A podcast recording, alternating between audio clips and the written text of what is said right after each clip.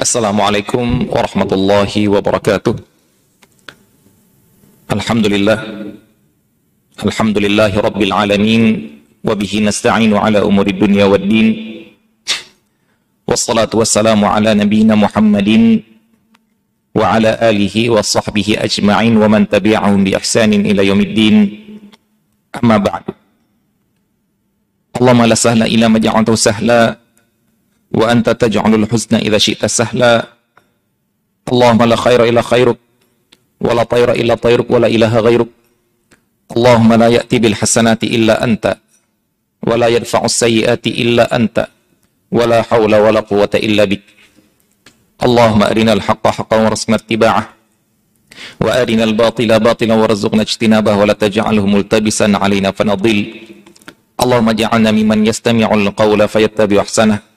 fa innaka waliyyu dhalika wal qadiru 'alaih.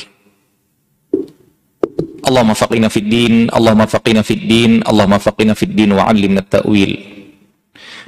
Hadirin kaum muslimin dan muslimat yang dirahmati Allah Subhanahu wa taala, alhamdulillah pada hari ini kita bisa melanjutkan kajian rutin kita dalam pembahasan kitab Akhdul Mal ala Amalil Qurab kitab yang membahas hukum mengambil harta, mengambil upah, mengambil bayaran dari dari amalan-amalan ibadah, amalan-amalan ibadah yang mendekatkan diri kita kepada Allah Subhanahu wa taala. Pada pertemuan-pertemuan yang lalu telah kita bahas tentang apa itu upah, apa beda upah dengan rizki, apa beda apa beda dengan hadiah, jual dan lain sebagainya. Kemudian juga kita telah membahas tentang apa itu ibadah dan lain sebagainya.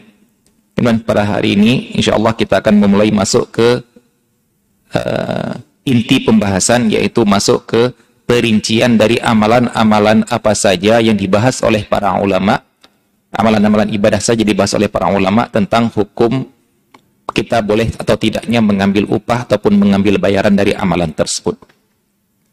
Di sini beliau memulai dengan amalan yang pertama yaitu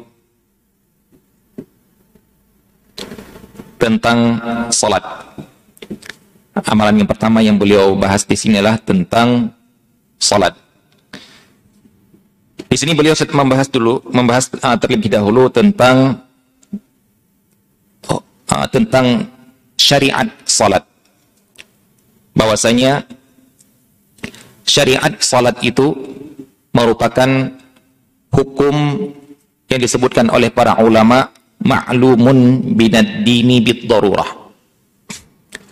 Salat, hukum salat, salat lima waktu, wajibnya salat lima waktu itu merupakan perkara yang maklumun minad dini bid darurah.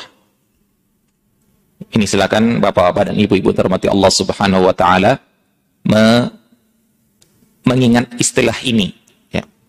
Ini istilah yang disebutkan oleh para ulama.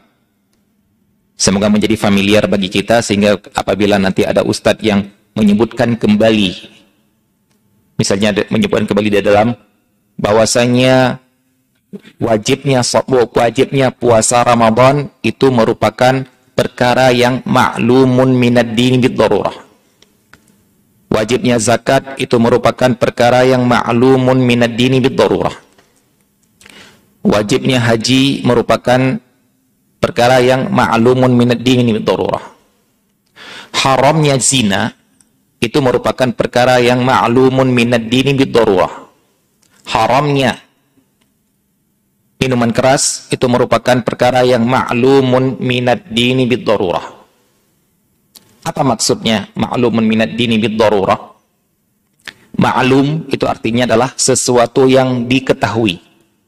Sesuatu yang di uh, sudah dimaklumi. Minad dini dari perkara-perkara agama. Bid darurah, darurah itu maksudnya adalah otomatis Jadi ada perkara-perkara dalam agama Islam ini yang kewajibannya ataupun keharamannya itu harus diketahui oleh setiap orang muslim secara otomatis. Apa maksud otomatis di sini? Maksud otomatis ini tidak perlu dikaji ulang lagi. Tidak perlu dianalisis dengan lebih dalam lagi. Beda dengan perkara-perkara yang perlu kita kaji lagi pendapat-pendapat ulama, khilaf-khilaf ulama, kita gali lagi dalil-dalil itu yang dinamakan dengan ilmu yang didapat dengan nazari. Sedangkan ini yaitu perkara-perkara yang bisa diketahui secara daruri. Tidak perlu dikaji lagi, semua muslim sudah tahu bahwasanya perkara itu wajib atau perkara itu haram. Ini yang dikatakan oleh para ulama, ma'lumun minat dini bid darurah. Ini silakan ini istilah. Selain semoga menjadi familiar bagi kita. Konsekuensinya adalah tidak boleh seorang muslim pun yang mengaku Islam yang dia hidup di dalam lingkungan orang-orang muslimin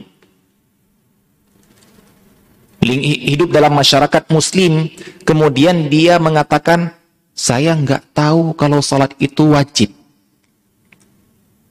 berarti kalau kemudian dia nggak sholat Kemudian dia mengatakan, berarti kalau saya nggak tahu kan, nggak dosa. Yang dosa itu kalau orang sudah tahu kemudian meninggalkan. Oh saya nggak tahu zina itu haram. Kemudian dia berzina. Kemudian dia berdalih, kalau gitu kalau saya belum tahu maka saya tidak dosa. Yang dosa itu kan kalau orang yang tahu kemudian meninggalkan, kemudian melanggarnya. Oh saya tidak tahu kalau uh, puasa Ramadan itu wajib. Di sini para ulama mengatakan tidak boleh. Tidak diberi udur seorang muslim tidak tahu sesuatu yang sudah ma'lumun minat dini bid darurah. Sehingga apabila masih ada juga ternyata dia hidup dalam uh, dalam masyarakat kaum muslimin namun dia meyakini bahwasanya sholat itu nggak wajib. Maka kita katakan dia keluar dari Islam. Ini saking bahayanya perkara yang ma'lumun minat dini bidororoh ini harus ditanamkan kepada masyarakat kita. Berarti dia perkara ini tidak boleh bilang tidak tahu. Tidak diberi maaf apabila orang mengaku belum tahu. Ya, jadi ini perkara-perkara yang jelas dalam agama ini yang diyakini oleh setiap orang muslim yang tidak ada seorang pun muslim boleh mengatakan kami belum tahu itu. Itu harus dikaji ulang itu. Ya. Jadi para ulama kemudian membahas ini di dalam kitab Riddah, kitab orang yang bisa keluar dari agama Islam.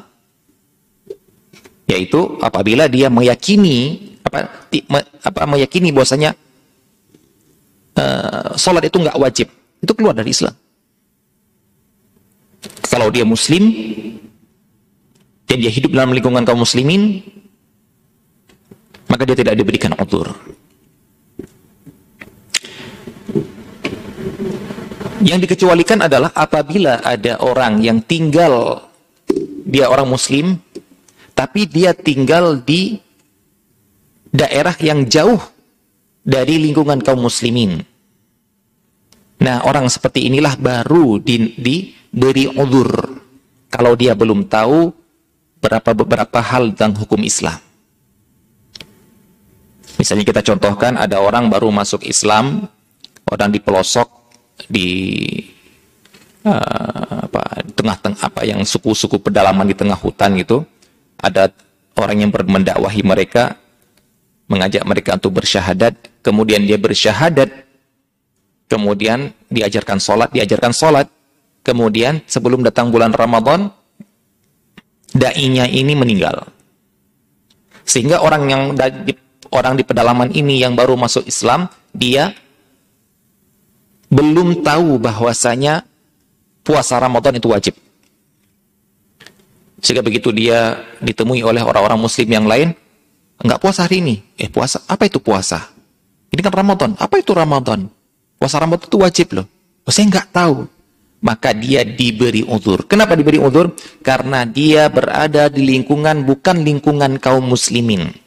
Sehingga diberi uzur kepada dia tidak sampai informasi tentang wajibnya puasa Ramadan kepada dia. Inilah baru orang-orang diberi uzur dalam hal-hal yang ma'lumun minad dini darurah apabila dia belum mengetahuinya. Kapan? Apabila dia tidak hidup dalam lingkungan kaum muslimin. Sehingga tidak dapat informasi, tidak datang ilmu kepada dia tentang hal itu. Nah, untuk yang ini untuk yang ini, wallahu taala alam, kalau kita perhatikan sulit.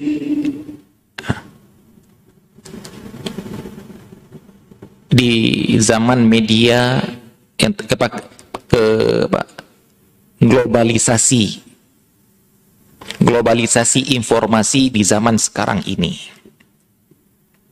Tadi orang yang tadi yang duduk, eh, tinggal di pelosok itu di pedalaman itu, kenapa diberi untur kepada dia? Karena masih dianggap wajar dia belum tahu. Kenapa belum tahu? Karena di tempat dia nggak ada informasi masuk dari dari orang-orang. Ah, karena di tempat dia itu lingkungan bukan lingkungan kaum muslimin, cuma dia sendiri yang masuk Islam, sehingga informasi dari luar tentang Islam nggak masuk pada dia. Di zaman sekarang ini, Kira-kira, wallah ta'ala, saya, saya tidak bisa memastikan. Apakah kita masih diberikan uzur oleh Allah Subhanahu wa taala dengan berbagai macam informasi yang bisa kita dapatkan walaupun kita tinggal di pelosok. Kita tinggal di pelosok desa. Tidak pernah ke kota, tapi kita punya uh, apa mempunyai alat untuk bisa mendapatkan segala informasi dari media. HP misalnya, laptop misalnya, yang tersambung dengan internet. Yang mana informasi dari Amerika, dari Eropa, dari Cina, dari Rusia, dapat semua. Bukan seperti zaman dulu ya, zaman tahun 80-an yang cuma dari informasi cuma dari TVRI tok.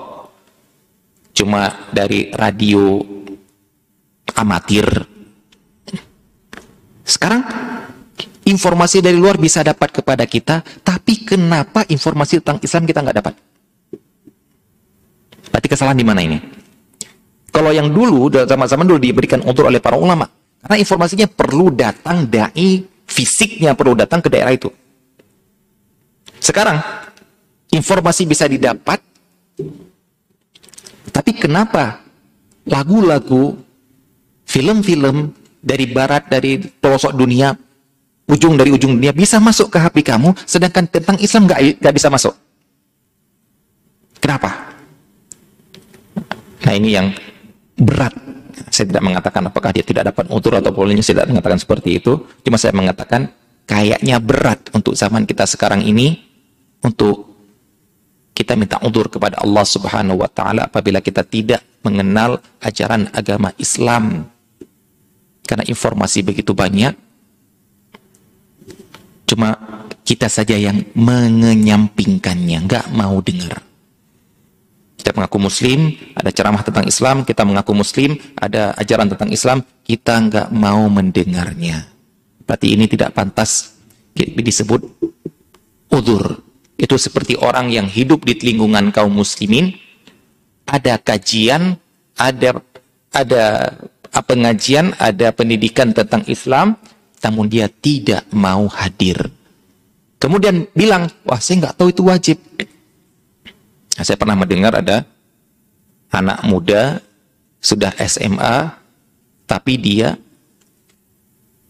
nggak tahu bahwasanya mimpi basah itu keluar mani itu wajib mandi junub. Nggak, dia nggak tahu.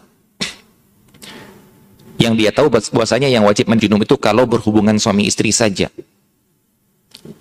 Ini apa ini? Sudah SMA. Pertanyaannya, pantaskah dia hidup di lingkungan, lingkungan kaum muslimin? Yang semua orang Islam. Tapi kenapa dia belum tahu itu? Ini gara-gara memang dia sendiri yang tidak mau nuntut ilmu sudah ada majelis ilmu di hadapannya dan orang seperti ini tidak tidak bisa minta udur kepada Allah Subhanahu wa taala gara-gara dia tidak tahu. Ini yang kita namakan dengan urusan ma'lumun minad dini bid darurah. Ini harus kita ajarkan kepada anak-anak kita, kita tanamkan kepada anak kita. Ini bukan hanya perkara yang mana yang wajib, tapi juga mana yang haram. Kita ajarkan kepada mereka haramnya riba, haramnya makan bangkai, haramnya darah. Bayangkan, darah yang sudah jelas-jelas. Tidak apa istilahnya kita katakan tidak perlu dikaji lebih dalam untuk melihat percakapan para ulama sudah jelas di dalam Al-Qur'an. Kalau baca terjemahan pun bisa dapat. Tapi masih ada juga orang-orang di lingkungan kaum muslimin menjadikan darah hewan ditampung dibekukan kemudian digoreng kemudian dikonsumsi kenapa ini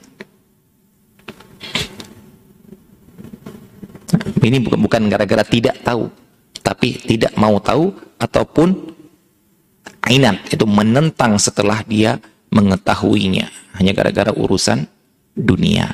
Nauzubillahi min dzalik. Maka di sini harus terbuka apa kita harus uh,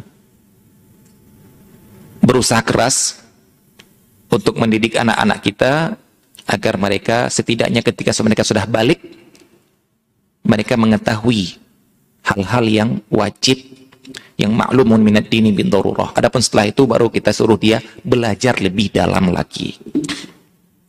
Ya, di sini beliau mengatakan tentang syariatnya, disyariatkannya salat lima waktu. Nah, sekarang ada lagi ada ada orang yang mengaku uh, mengatakan salat itu cuma tiga waktu, nggak ada salat lima waktu di dalam Al-Quran.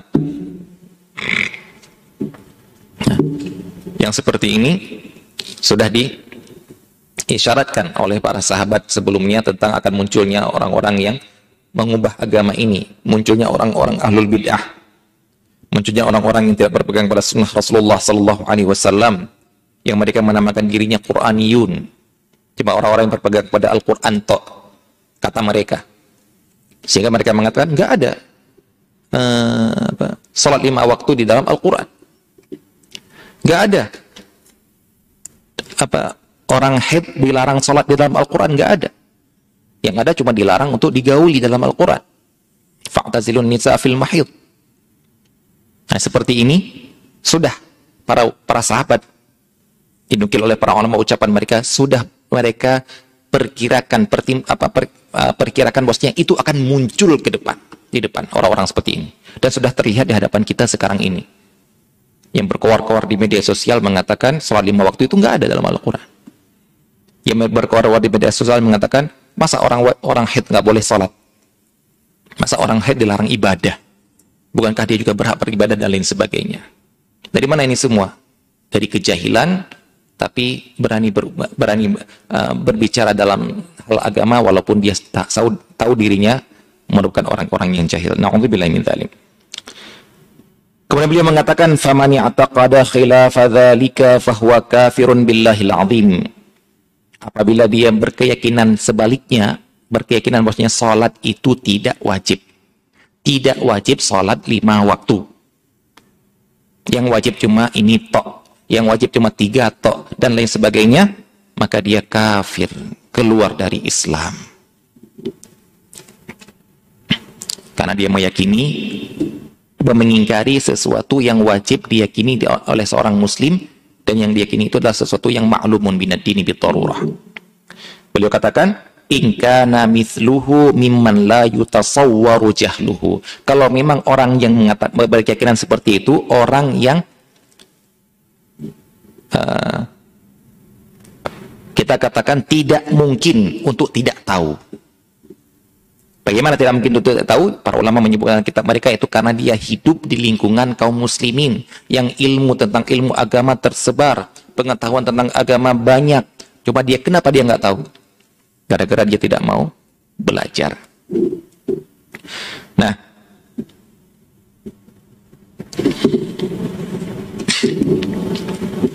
dan alhamdulillah tentang hukum salat ini para ulama sangat uh, perhatian sehingga kebanyakan kitab-kitab fikih atau bisa kita katakan seluruh kitab fikih memulai kitab mereka dengan pembahasan ibadah yaitu salat walaupun tidak langsung salat tapi ke pembuka salat yaitu taharah. Tujuannya untuk karena karena miftahus salati al Apa kuncinya orang orang salat itu adalah wudu dulu.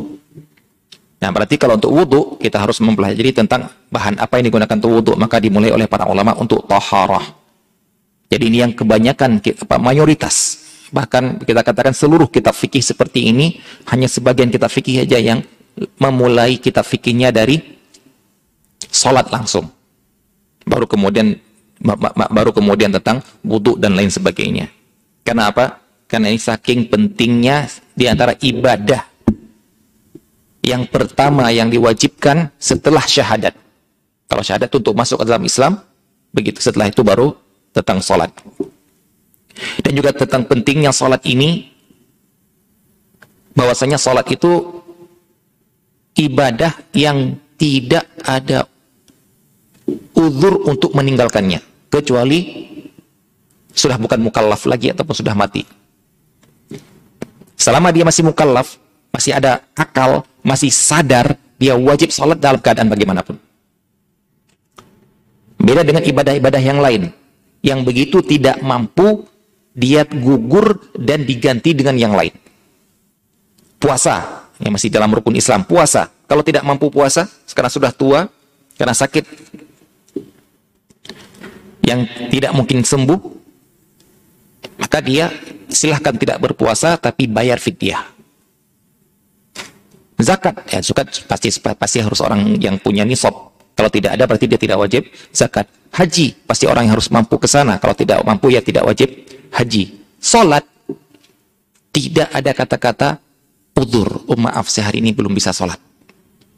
Oh saya hari ini uh, sakit. Berarti nggak perlu salat, harus diganti. Dan lain sebagainya. Tidak ada.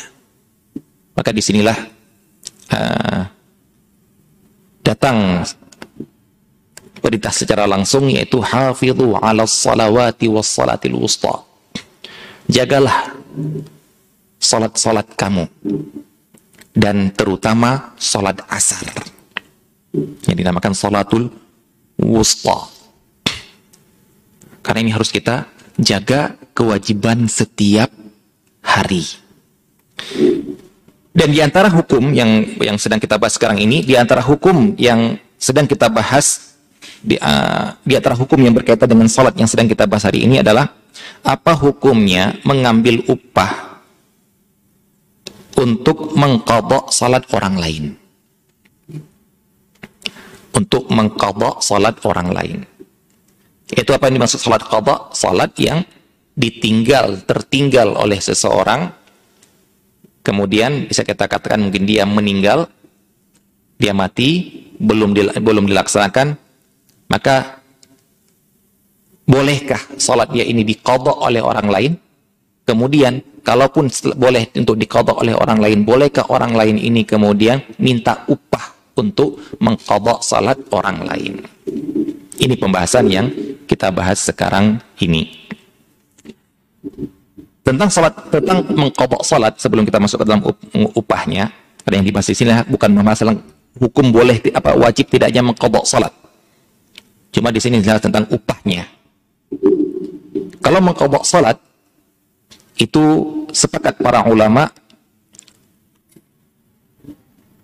wajibnya mengkodok salat kalau kodok salat itu ditinggalkan gara-gara lupa itu dinamakan tertinggal gara-gara uzur uzur dia meninggalkan salat kenapa lupa ataupun tidur ini jelas-jelas dalam hadis Rasulullah SAW mengatakan man nama an salatin au nasiyaha sallaha hina dzakaraha. Barang siapa yang terlupa dari salat, eh, tertidur sehingga tertinggal meninggalkan salat. Kamu ataupun dia lupa, maka dia wajib melakukan salat tersebut ketika dia ingat. Berarti ketika dia ingat itulah waktu wajibnya dia dan nggak boleh ditunda lagi. Harus segera. Adapun dalam masalah meninggalkan sholat dengan sengaja, meninggalkan sholat dengan sengaja, maka di sini ada khilaf para ulama tentang wajib tidaknya qadha. Wajib tidaknya qadha itu ada khilaf para ulama. Karena di antara di antara asal munculnya khilaf ini adalah yaitu permasalahan secara usul fikih apakah qadha itu butuh apakah qadha itu qadha ibadah itu butuh perintah baru untuk dilaksanakan untuk di di, di qadha atau qadha itu tetap dilakukan bagi orang yang punya utang Istilahnya apa? Saya punya utang sholat yang saya belum bayar, yang saya yang saya tinggalkan. Berarti saya harus mengkodok, walaupun tidak ada perintah baru.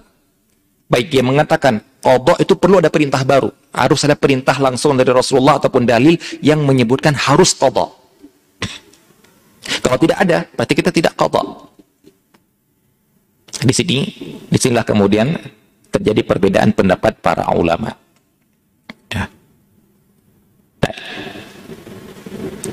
Sekarang yang kita lihat adalah bukan yang itu, tapi yang kita lihat adalah tentang apabila ini sekarang bukan dia yang kodok, dikodok oleh orang lain, kemudian bolehkah orang lain itu mendapatkan upah, minta upah dari mengkodok salat orang lain. Di sini beliau katakan ada dua permas, ada dua setelah kita melihat kasus, ada dua pembahasan dari dari dari kasus ini. Yang pertama adalah mengkodok salat orang yang masih hidup.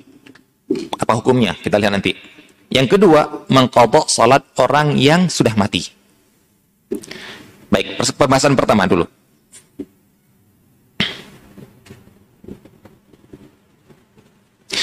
Yang pertama adalah apa hukumnya mengkodok salat orang yang masih hidup?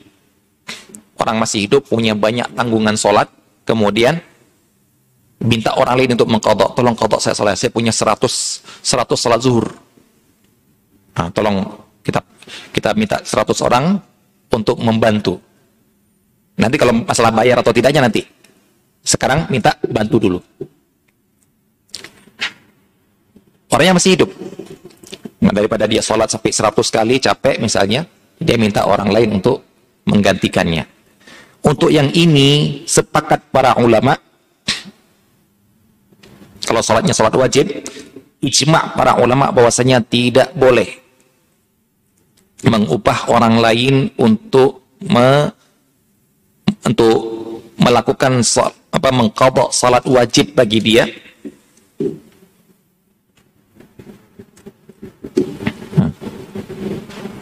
baik itu salat wajib salat wajib lima waktu atau sholat wajib gara-gara nazar, nah, baik dia meninggalkannya dengan sengaja ataupun dia meninggalkannya gara-gara sakit.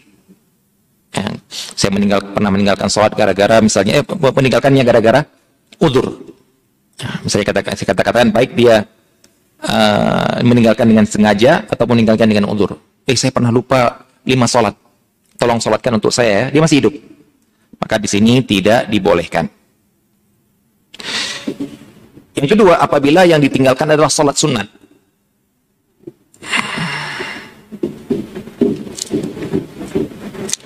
Maka di sini sepakat Imam Madhab 4 mengatakan tidak boleh meminta orang lain, mengupahi orang lain untuk mensolatkan solat sunat untuk dia Orang yang mana orangnya masih hidup. Tolong sholatkan saya sholat sunat duha ya.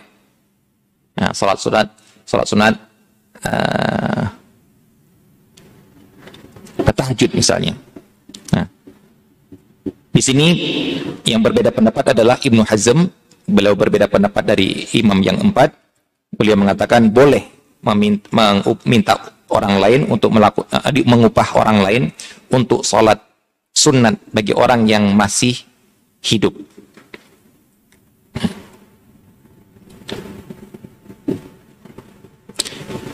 Ya, di sini wallah taala alam, insyaallah pendapat yang kuat adalah uh, tidak boleh. Wallah taala alam.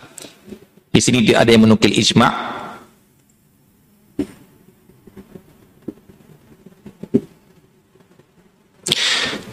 Ibnu Abdul Bar mengatakan wa amma salatu fa ijma' fa ijma'un minal ulama annahu la yusalli ahadun an ahadin fardan alaihi minas salah an minas salah wala sunnah wala tatawwa sepakat para ulama ijma' para ulama bahwasanya tidak boleh seseorang salat untuk orang lain. Baik itu salat wajib hmm, tolong salatkan saya salat wajib ya saya saya titip tolong bantu saya nah, di sini dinamakan dengan niabah anil ibadah niabah anil ibadah itu tolong kamu yang lakukan ya. Seperti misalnya tolong kamu yang belikan dalam dalam muamalah. Sekarang kita bahas adalah dalam ibadah. Ini Ibnu Abdullah mengatakan, ijma' para ulama mengatakan tidak boleh seseorang sholat untuk orang lain, baik itu sholat sunat, eh, sholat wajib, ataupun sholat sunat. Baik.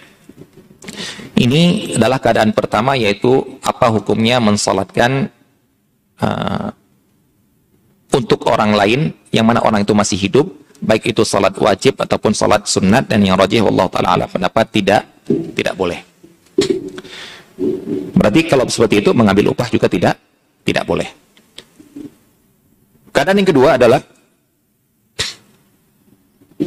mengambil upah karena melakukan kodok untuk salat melakukan kodok salat untuk orang yang sudah meninggal.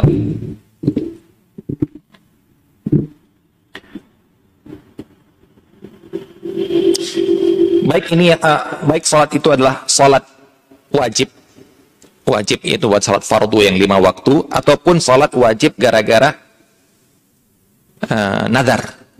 Ada orang bernadar mau salat 100 rakaat. Sampai mati dia belum menunaikannya. Berarti dia punya utang kepada Allah Subhanahu wa taala untuk salat 100 rakaat.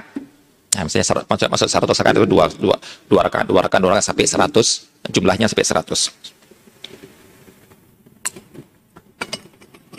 Nah, di sini untuk yang hal ini, di sini ada perbedaan pendapat para ulama.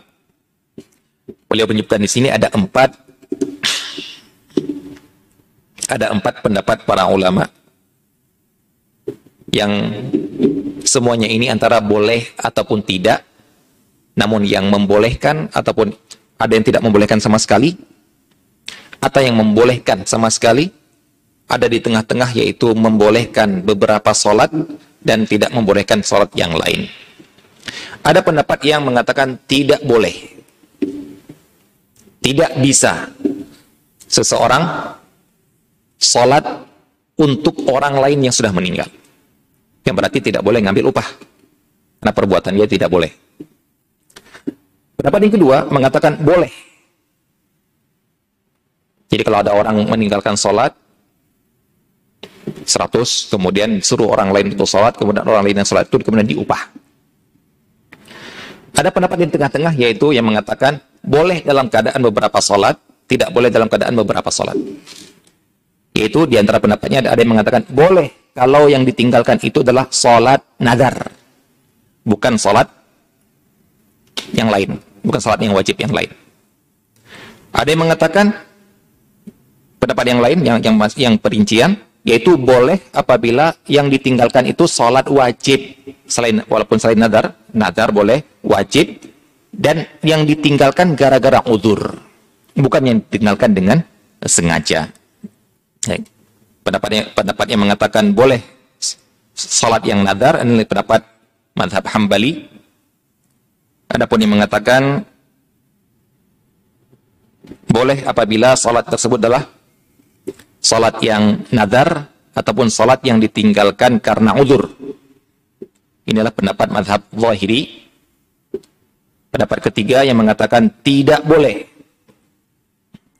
mengqadha salat untuk orang yang sudah mati baik itu salat fardu ataupun salat nazar yang ditinggalkan sengaja ataupun tanpa sengaja, inilah pendapat jumhur ulama. Yaitu Hanafiyah, Malikiyah, Syafi'iyah, dan salah satu riwayat dari Imam Ahmad. Adapun yang mengatakan boleh mutlak mengupah orang lain untuk mensalat untuk salat kepada orang yang sudah meninggal, mutlak di sini salat apa pun, salat wajib apa pun, ini adalah pendapat sebagian para ulama. Ini bukan madhab, tapi sebagian para ulama yang di dalam madhab-madhab tertentu. Seperti misalnya dari madhab Imam Malik mengatakan uh, Abu Muhammad bin Abdul Hakam dari madhab Syafi'i yaitu uh, Taqiyuddin As-Subki uh, dan perkataan ini perkataan Abu bin Abi Rabah Ishaq bin Rahuyah dan perkataan Abu Khattab dari madhab Al-Hambali. Di sini ada empat perkataan. Nah, jadi kalau antum pernah mendengar misalnya ada orang yang meninggal kemudian di sini ada adat seperti itu enggak? Ada orang meninggal kemudian membayar kafarat untuk membayar kafarat untuk sholat-sholat yang ditinggalkannya. Enggak ada ya? Enggak ada, ada. Di Aceh itu ada adat itu. Jadi kalau ada orang meninggal, langsung dihitung dia ini banyak meninggalkan sholat, umurnya 60 tahun dari kira-kira 20 tahun di berapa berapa berapa per salat berapa akhirnya berapa kuintal beras yang harus dikeluarkan. Jadi membayar kafarat untuk salat. Ataupun disuruh kodok oleh orang lain. Nah ini kalau kita bawa ke madhab syafi'iyah, ini tidak mu'tamad. Namun di sini memang ada ucapan di antara ulama Syafi'iyah nah, yang berpendapat seperti itu.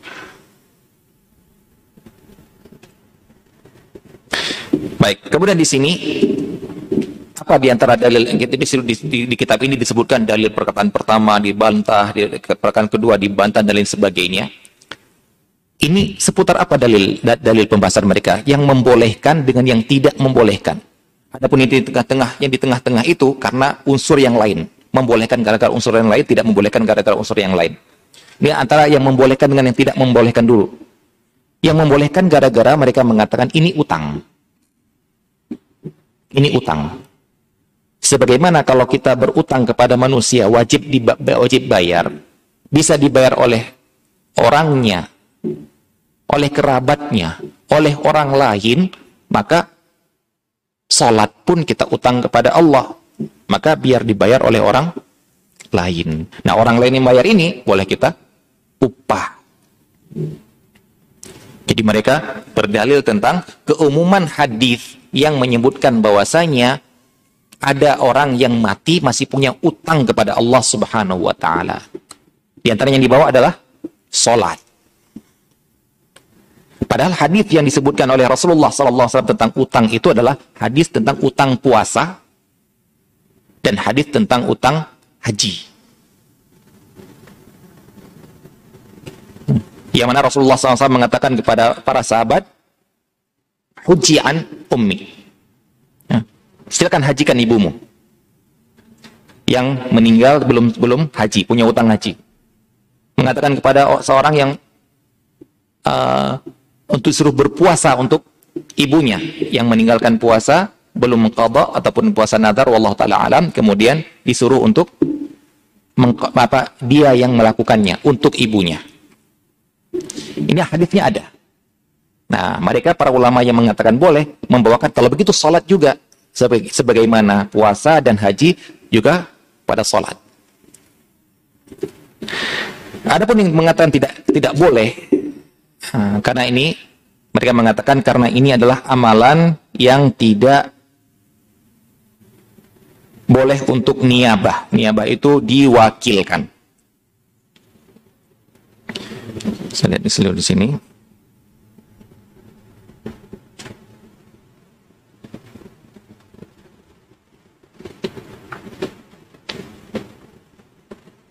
Di antara dalil mereka adalah wa an laisa lil insani illa masa'a.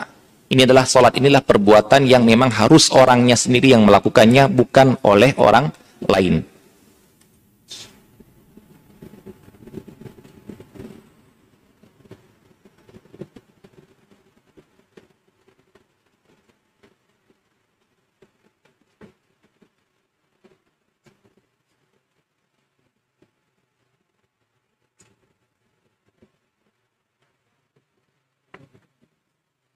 Di antara dalil yang lain adalah dalil yang kita hafal semua insyaallah, "Idza matal insanu inqata'a amaluhu illa min thalathin min sadaqat sadaqatin jariyatin aw ilmin yuntafa'u bihi aw waladin salihin yad'u lahu." Jadi di sini dalil di sini adalah bahwasanya seorang itu sudah terputus amalannya dengan dia meninggal kecuali yang tiga amalan dia di dunia yang masih berlanjut walaupun dia sudah meninggal yaitu sedekah sedekah jariah ilmu yang bermanfaat dan anak yang soleh yang mau mendoakan kedua orang tuanya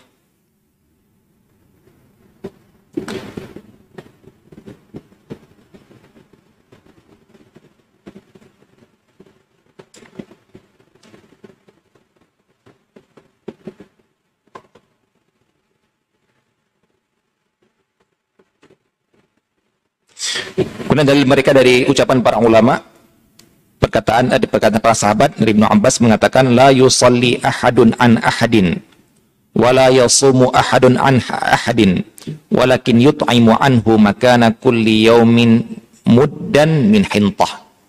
Tidak boleh seorang mensolatkan untuk orang lain. Tidak boleh seorang berpuasa untuk orang lain. Akan tetapi dalam puasa ini Caranya adalah dengan memberikan makan ke fakir miskin setiap hari puasa yang ditinggalkannya yaitu satu mud dari gandum. Walaupun kemudian ada yang membantah uh, ucapan para ulama uh, Ibnu Abbas ini karena ada dalil yang mengatakan bolehnya berpuasa untuk orang lain. Akan tapi tidak ada dalil yang membantah untuk bersolat untuk orang lain. Nah, Allah Ta'ala alam inilah dalil-dalil mereka antara yang membolehkan ataupun yang tidak membolehkan. Yang tidak membolehkan juga menukil ijma yang seperti dinukil oleh uh, Ibnu Abdul Bar tadi. Walaupun kemudian ada yang membantah ijma tersebut itu tidak tidak tidak benar ijma tersebut dan lain sebagainya. Jadi di sini wallahu taala alam dari uraian penulis ini dalam kitab ini beliau merojihkan, beliau menguatkan. Ya. Pendapat yang pertama itu pendapat Hambali yang mengatakan hanya boleh dikodok oleh orang yang masih hidup terhadap orang yang meninggal apabila sholatnya adalah cuma sholat yang ditinggalkan gara-gara nadar. Adapun yang lain tidak boleh. Yang berarti dia boleh mengambil upah dari perbuatan dia mengsolatkan untuk orang lain ini. Allah Ta'ala alam walaupun anak pribadi lebih cenderung pada pendapat jumhur dalam hal ini, itu tidak boleh. Nah, tidak sah seorang mensolatkan untuk orang lain wallahu taala alam. Kemudian di sini anda menukil perkataan beliau yang merocikan pendapat yang pertama.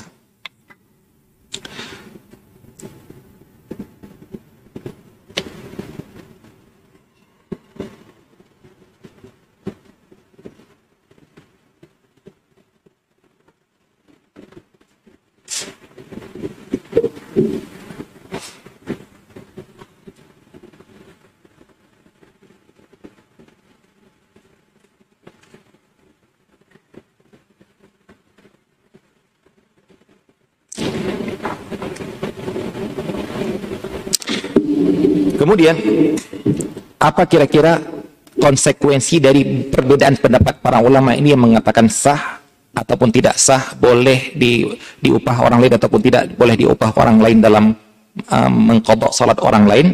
Beliau mengatakan di sini di antara samaratul khilaf. Samaratul khilaf itu ya ikhwah, terkadang ada khilaf para ulama itu ternyata khilafnya cuma khilaf lafzi. Cuma nampaknya khilaf, namun kenyataan di dalamnya tidak ada khilaf konsekuensi hukumnya tidak berbeda, sama aja ternyata. Nah, di sini ternyata kata beliau ada konsekuensi hukum yang berbeda di antara pendapat-pendapat ulama tadi. Beliau mengatakan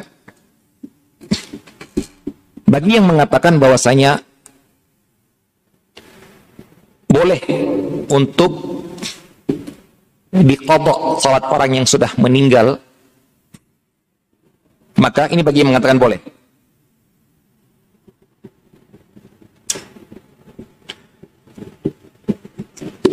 Maka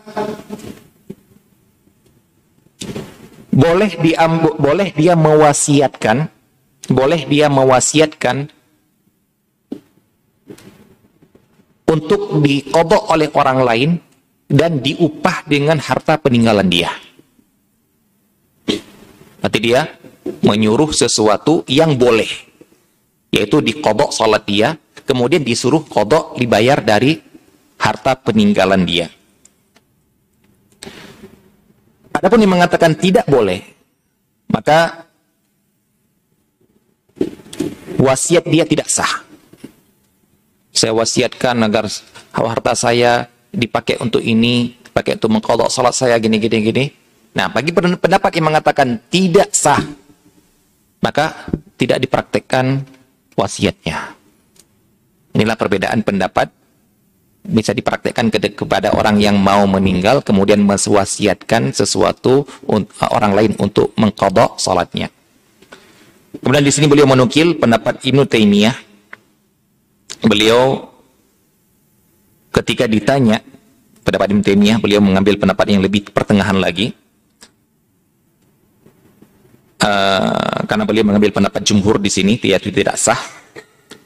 Ketika beliau ditanya, tentang seorang yang meninggal kemudian dia men, kemudian dia minta berwasiat agar ada orang yang mensolatkan men, mensolatkan untuk dia ya, solat yang ditinggalkan oleh dia dengan dibayar satu dirham.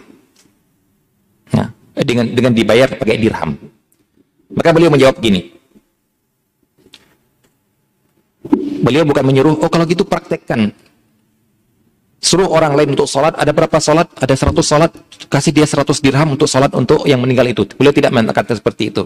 Tapi beliau mengatakan, ambil 100 dirham itu, maka sedekahkan yang kita niatkan untuk orang meninggal. Nah. Maka dia, maka orang yang meninggal tersebut akan mendapatkan pahala. Nah.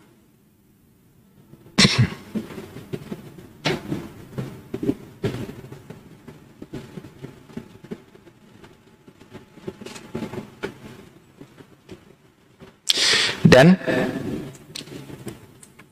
sedekahkan kepada siapa? Kepada orang yang soleh, yang banyak sholat.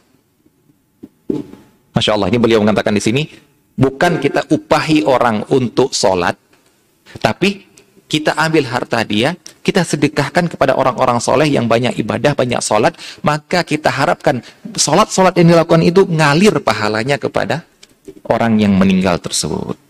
Insya Allah ini kata beliau, di sini ini perkataan lebih uh, lebih uh, lebih pertengahan. Wallah taala alam. Yang berikutnya masih seputar tentang sholat, yaitu apa hukum mengambil upah dari adzan. Nah, ini para petugas adzan di masjid, apa hukum mereka mengambil upah? Baik. Kita sebutkan dulu yang hal-hal yang disepakati oleh para ulama di sini. Apabila sepakat para ulama, para ulama sepakat apabila ada orang yang mutatawwi'. Mutatawwi' itu yang siap untuk azan tanpa dibayar. Biar saya yang pengurus azan di masjid ini. Gak usah bayar. Maka kalau ada orang yang seperti ini, maka tidak boleh.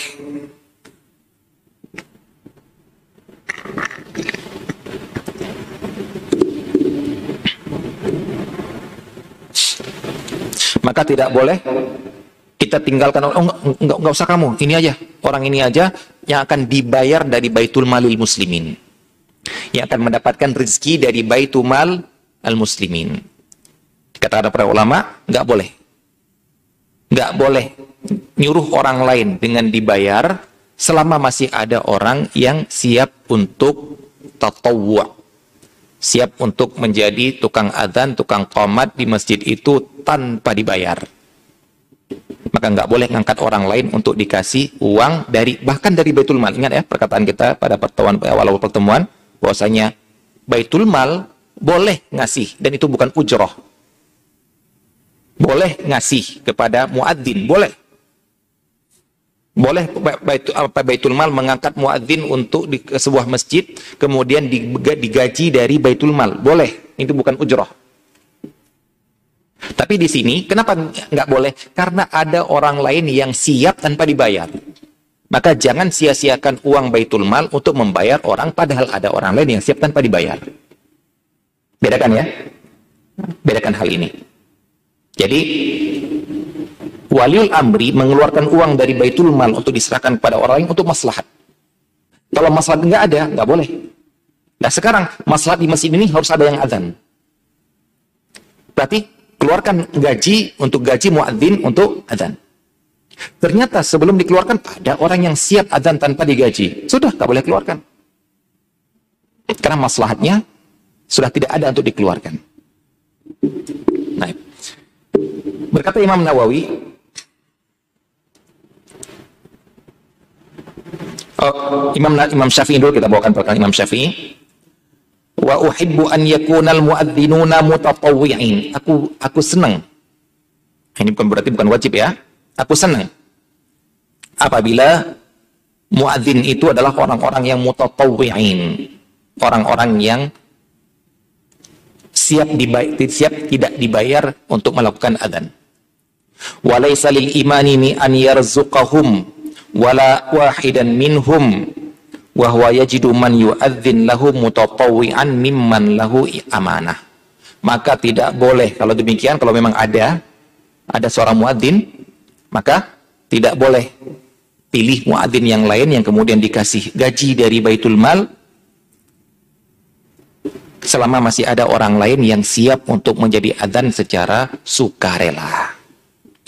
Imam Nawawi mengatakan Qala ashabuna berkata para sahabat-sahabat kami dari dalam mazhab Syafi'i wala yajuzu an yarzuqa muadzinan wa huwa yajidu mutabarri'an adlan.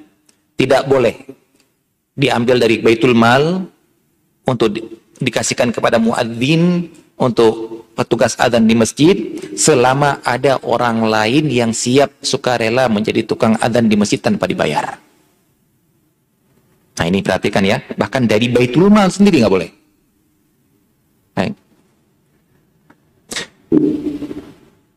Ibnu Taimiyah mengatakan wa in wujida mutatawwi'un bihi lam lam yarzuq ghairahu adamil hajah ilaihi. Kalau ada orang yang sukarela siap untuk menjadi uh, yang adzan di masjid, maka Baitul Mal ataupun hakim tidak memberikan rizki, tidak memberikan upah kepada orang lain untuk menjadi adzan karena tidak dibutuhkan lagi. Berarti kalau tetap dikasih, nah berarti dia khianat mengeluarkan uang dari Baitul Mal untuk seseorang yang ternyata itu tidak dibutuhkan untuk masalihul muslimin.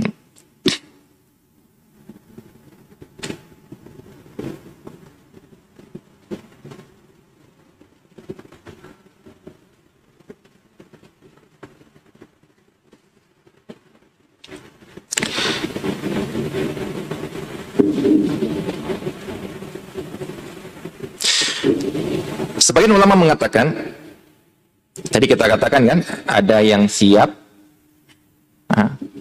ada yang siap tanpa dibayar. Berarti tidak boleh mengangkat orang lain untuk dengan cara dibayar. Sebagian ulama mengatakan, Idza alimal qawmu hajatahu fawasahu bi syai'in ala sabilil birri wassilah wal hadiyah. Apabila satu masyarakat yang punya masjid kemudian ada yang ber, ada ada yang adzan yang adzan ini uh, dia sukarela kemudian masyarakat melihat orang ini butuh butuh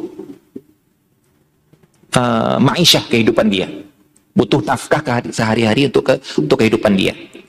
Maka mereka pun akhirnya fawasah kemudian mereka menyumbang Menyumbang kepada dia, memberikan kepada dia, memenuhi kebutuhan dia ala sabilil birri wasilah wal hadiyah. Dengan tujuan untuk berbuat baik, silaturahim ataupun hadiah, bukan bayaran. In idza lam yakun an syaratin tanpa ada syarat. Ini bedanya ya, bedanya antara bantuan oleh masyarakat, bantuan oleh orang-orang tanpa ada syarat dari orang yang adzan. Kalau ada syarat berarti jadinya namanya jadi upah. Saya mau adzan tapi dengan syarat dibayar ya. Kalau nggak dibayar saya nggak mau. Itu namanya upah. Tapi dia nggak. Saya adzan, ada orang lain nyumbang, ngasihkan. Bukan gara-gara dia mensyaratkan. Yang berarti kalian nyumbang atau tidak nyumbang, saya tetap akan adzan.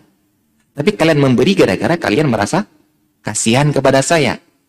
Karena saya sering serazan lima waktu datang ke masjid sehingga ada pekerjaan saya yang harus saya tinggalkan. Terkadang saya lebih lebih lebih, lebih mendahulukan sholat azan di masjid daripada uh, menyelesaikan pekerjaan saya. Disumbanglah oleh orang hanya dalam bentuk sumbangan, hadiah, berbuat baik kepada dia, bukan gara-gara disyaratkan. Maka yang seperti ini dibolehkan karena membantu dia yang sudah meluangkan seluruh waktunya untuk menjaga waktu-waktu salat dan untuk untuk mengingatkan orang dengan waktu-waktu salat nah, dan dia dengan tersebut dia telah meninggalkan pekerjaan dia. Nah, di sini yang harus kita bedakan antara upah dengan pemberian tanpa syarat. Baik. Apabila tidak ada yang mau menjadi sukarela di di masjid. Semua orang punya kesibukan sendiri-sendiri. Gak ada yang sukarela untuk menjadi muadzin di masjid. Sehingga apa? Maksudnya sukarela apa? Sehingga orang tahunya siap datang ke masjid. Gak ada yang adzan, adzan, adzan. Terlambat sedikit baru adzan, pada toleh-toleh-toleh. Biasa ada masjid seperti itu. Maka yang seperti ini boleh mengangkat seorang muadzin dan dia dapat rezeki dari baitul mal. Ingat ya, bukan upah. Rizki dari Baitul Mal. Ini sudah kita bahas di awal-awal pertemuan, beda rizki dengan upah. APBD, APBN, ataupun lajnah khairiyah, ataupun lembaga-lembaga sosial, uh, sundukul khairi, sumbangan-sumbangan sosial seseorang yang digunakan untuk uh, ibadah Akhirnya dia mengangkat seorang muadzin di sini. Udah kamu di sini aja, kuasa kerja di sini aja udah. Kita akan kasih rizki dari baitul mal. Maka sepakat para ulama boleh. Ya. Ibnu Qudamah mengatakan, wala na'lamu khilafan fi jawazi akhdhir rizqi alaihi. Tidak ada perbedaan pendapat para ulama tentang bolehnya seseorang untuk mendapatkan upah, mendapatkan tunjangan. Nah, kita tidak mengatakan upah. Upah itu untuk yang untuk yang uh, apa istilahnya? bayaran orang yang adzan dengan syarat tapi mendapatkan tunjangan dari baitul mal kepada orang-orang yang menjadi yang ditugaskan untuk menjadi muadzin. Nah, adapun mengambil upah. Nah, ini. Bedakan ya. Mengambil upah. Yaitu saya kalau adzan tugas saya satu kali adzan sekian bayarannya atau sebut satu hari sekian bayarannya ini namanya upah. Bayar segitu. Segini bayarannya. Kalau nggak bayar segini saya nggak akan mau jadi lagi dan lain sebagainya. Yang benar-benar dilakukan akad-akad upah di sini ada perbedaan pendapat para ulama tentang boleh atau tidaknya ada yang mengatakan yang pertama nah, ini juga adalah perbedaan pendapat menjadi dua pendapat secara garis besar. Ada yang mengatakan boleh, ada yang mengatakan tidak boleh. Ada diri yang di tengah-tengah.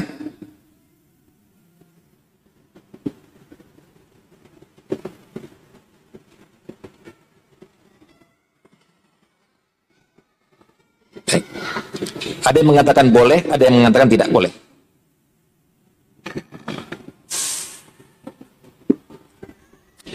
Yang mengatakan boleh, ada yang mengatakan boleh mutlakan. Mutlakan itu baik gara-gara dia butuh, gara-gara dia itu adalah kebutuhan mendesak dia, ataupun memang gara-gara dia profesi. Profesi itu adalah bukan gara-gara kebutuhan. Itu bedakan ya antara orang mengambil sesuatu untuk menumpuk harta emang dia cukup dia kehidupan dia cukup. Jadi dia punya punya sawah, punya truku yang disewakan, kehidupan dia dari harta tersebut cukup, tapi dia ingin berprofesi menjadi muadzin, kemudian dia minta upah dari profesi itu. Ini ada ulama yang mengatakan boleh secara mutlak. Ada yang mengatakan tidak boleh secara mutlak. Nggak boleh sama sekali. Ada yang di tengah-tengah. Yang mengatakan boleh dalam hal keadaan ini, ada yang mengatakan tidak boleh dalam hal keadaan itu. Ada yang mengatakan boleh kalau kalau kalau akadnya dengan waliul amri saja. Jadi waliul amri yang mengangkat dia dan mengupah dia. Ada yang mengatakan yang kedua, boleh apabila muadzin itu memang darurat, butuh untuk uang. Nah, misalnya gini, saya mau adzan, tapi tolong saya mau saya mau dibayar. Kenapa dibayar? Karena saya nggak punya pekerjaan lain. Ini tok saya. Sehingga kalau saya sehingga kalau saya kerja serabutan, saya nggak sempat untuk balik ke masjid. Tolong dibayar gara-gara saya butuh. Ini ada empat pendapat dalam hal ini. Yang mengatakan pertama mengatakan tidak boleh sama sekali, yang kedua mengatakan boleh sama sekali, yang kedua yang kedua yang pendapat yang di tengah-tengah itu yang mengatakan boleh dalam keadaan dan tidak boleh dalam keadaan yang lain. Baik, apa di antara dalil-dalil mereka? Seputar apakah mereka berdalil mereka berdalil dengan seputar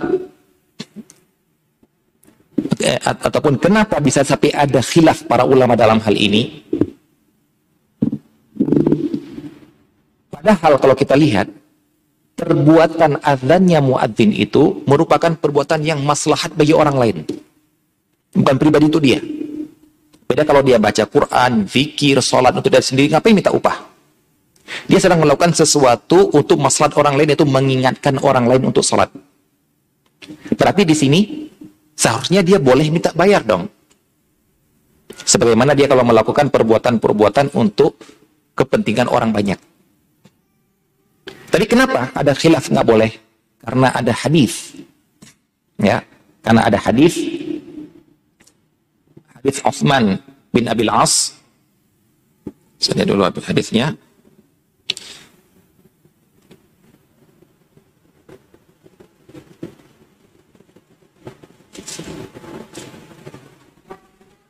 Hmm, mana hadisnya tuh ya?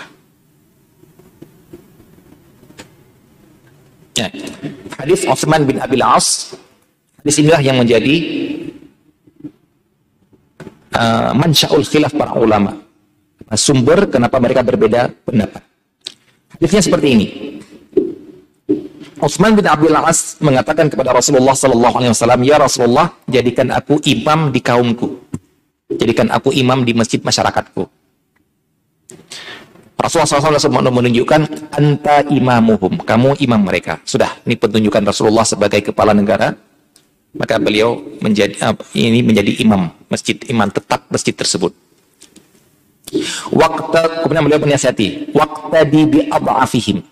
Kalau kamu jadi imam, ikuti orang-orang yang lemah di belakang. Maksudnya ikuti apa? jangan panjangin sholatnya gara-gara ada orang lemah yang di belakang kamu. Jadi standar kamu sholat panjang atau tidak, ikuti standar orang yang paling lemah di belakang kamu. Ini ada orang tua nggak sanggup lama-lama kita, tapi ini anak-anak muda sanggup lama-lama kita lamain. Kemudian, wattakhid muadzinan angkat seorang muadzin di masjid tersebut, dia sudah jadi imam kan? Berarti sekarang angkat muadzin di masjid kamu, la ya'khud ala adhanihi ajra. Ini hadisnya. Dan dia muadzin tersebut nggak boleh ngambil upah dari adzannya itu. Inilah hadis yang dipakai oleh para ulama untuk melarang mengambil upah bagi muadzin. Baik. Ini dalil, dalil, dalil mereka. Baik. Dalil yang membolehkan Padahal, padahal jelas-jelas ada dalil ini. Ini riwayat hadis riwayat Imam Ahmad, Abu Daud, An-Nasai, Al-Baihaqi dan Al-Hakim. Baik. Ini hadisnya jelas-jelas, tapi kenapa ada ulama mengatakan boleh? Nah, inilah di antara pendapat perbedaan pendapat para ulama ketika ada sebuah hadis tapi beda bisa beda pendapat gara-gara sudut pandang mereka terhadap bunyi hadis. Benar hadis tersebut mengatakan angkat seorang muadzin dan dia tidak boleh ngambil upah dari azan tersebut. Ada ulama yang berpendapat, berpendapat ini perintah yang berarti melarang. Ini perintah berarti wajib. Berarti melarang berarti haram mengambil upah. Ada ulama yang mengatakan, oh ini larangan ini hanya makruh saja. Ini hanya perintah irsyad, bukan perintah wajib. Anjuran saja. Mengambil mengangkat muadzin yang mau untuk sukarela jadi muadzin tanpa harus memberikan upah. Di sini menjadi perbedaan pendapat para ulama. Dari sisi hadis ini benar-benar melarang menjadi hukumnya haram ataupun dia hanya makruh saja ataupun hanya anjuran saja biar enggak ngambil upah. Nah, di sini wallahu taala alam dari perbedaan pendapat para ulama ini akhirnya penulis dan, banyak-banyak dalil-dalil yang lain di, di, uh, di situ uh, banyak apa diskusi para ulama di situ ada yang membantah membantah lagi bantahannya dan lain sebagainya dan kemudian Allah taala alam beliau di sini merajihkan penulis di sini merajihkan uh, bahwasanya pendapat yang pertama yaitu boleh mengambil upah dalam keadaan darurat ataupun butuh. Berarti kalau dia tidak butuh karena dia ada penghasilan yang lain, maka dia tidak boleh mensyaratkan untuk diupah. Ini bedanya. Kalau dia menemukan orang yang benar-benar meng menghabiskan waktunya untuk adzan untuk menjaga waktu untuk azan. Saya tidak ada penghasilan yang lain. Ini kalau Anda tidak gaji saya di sini, kalau tidak kasih upah saya di sini, maka saya mending saya cari kerja serabutan. Yang berarti saya nggak bisa jaga waktu sholat untuk azan di masjid ini. Maka kalau saya mau tetap mau ngangkat saya di sini, maka tolong bayar saya. Maka di sini orang yang seperti ini, kata beliau di sini, uh,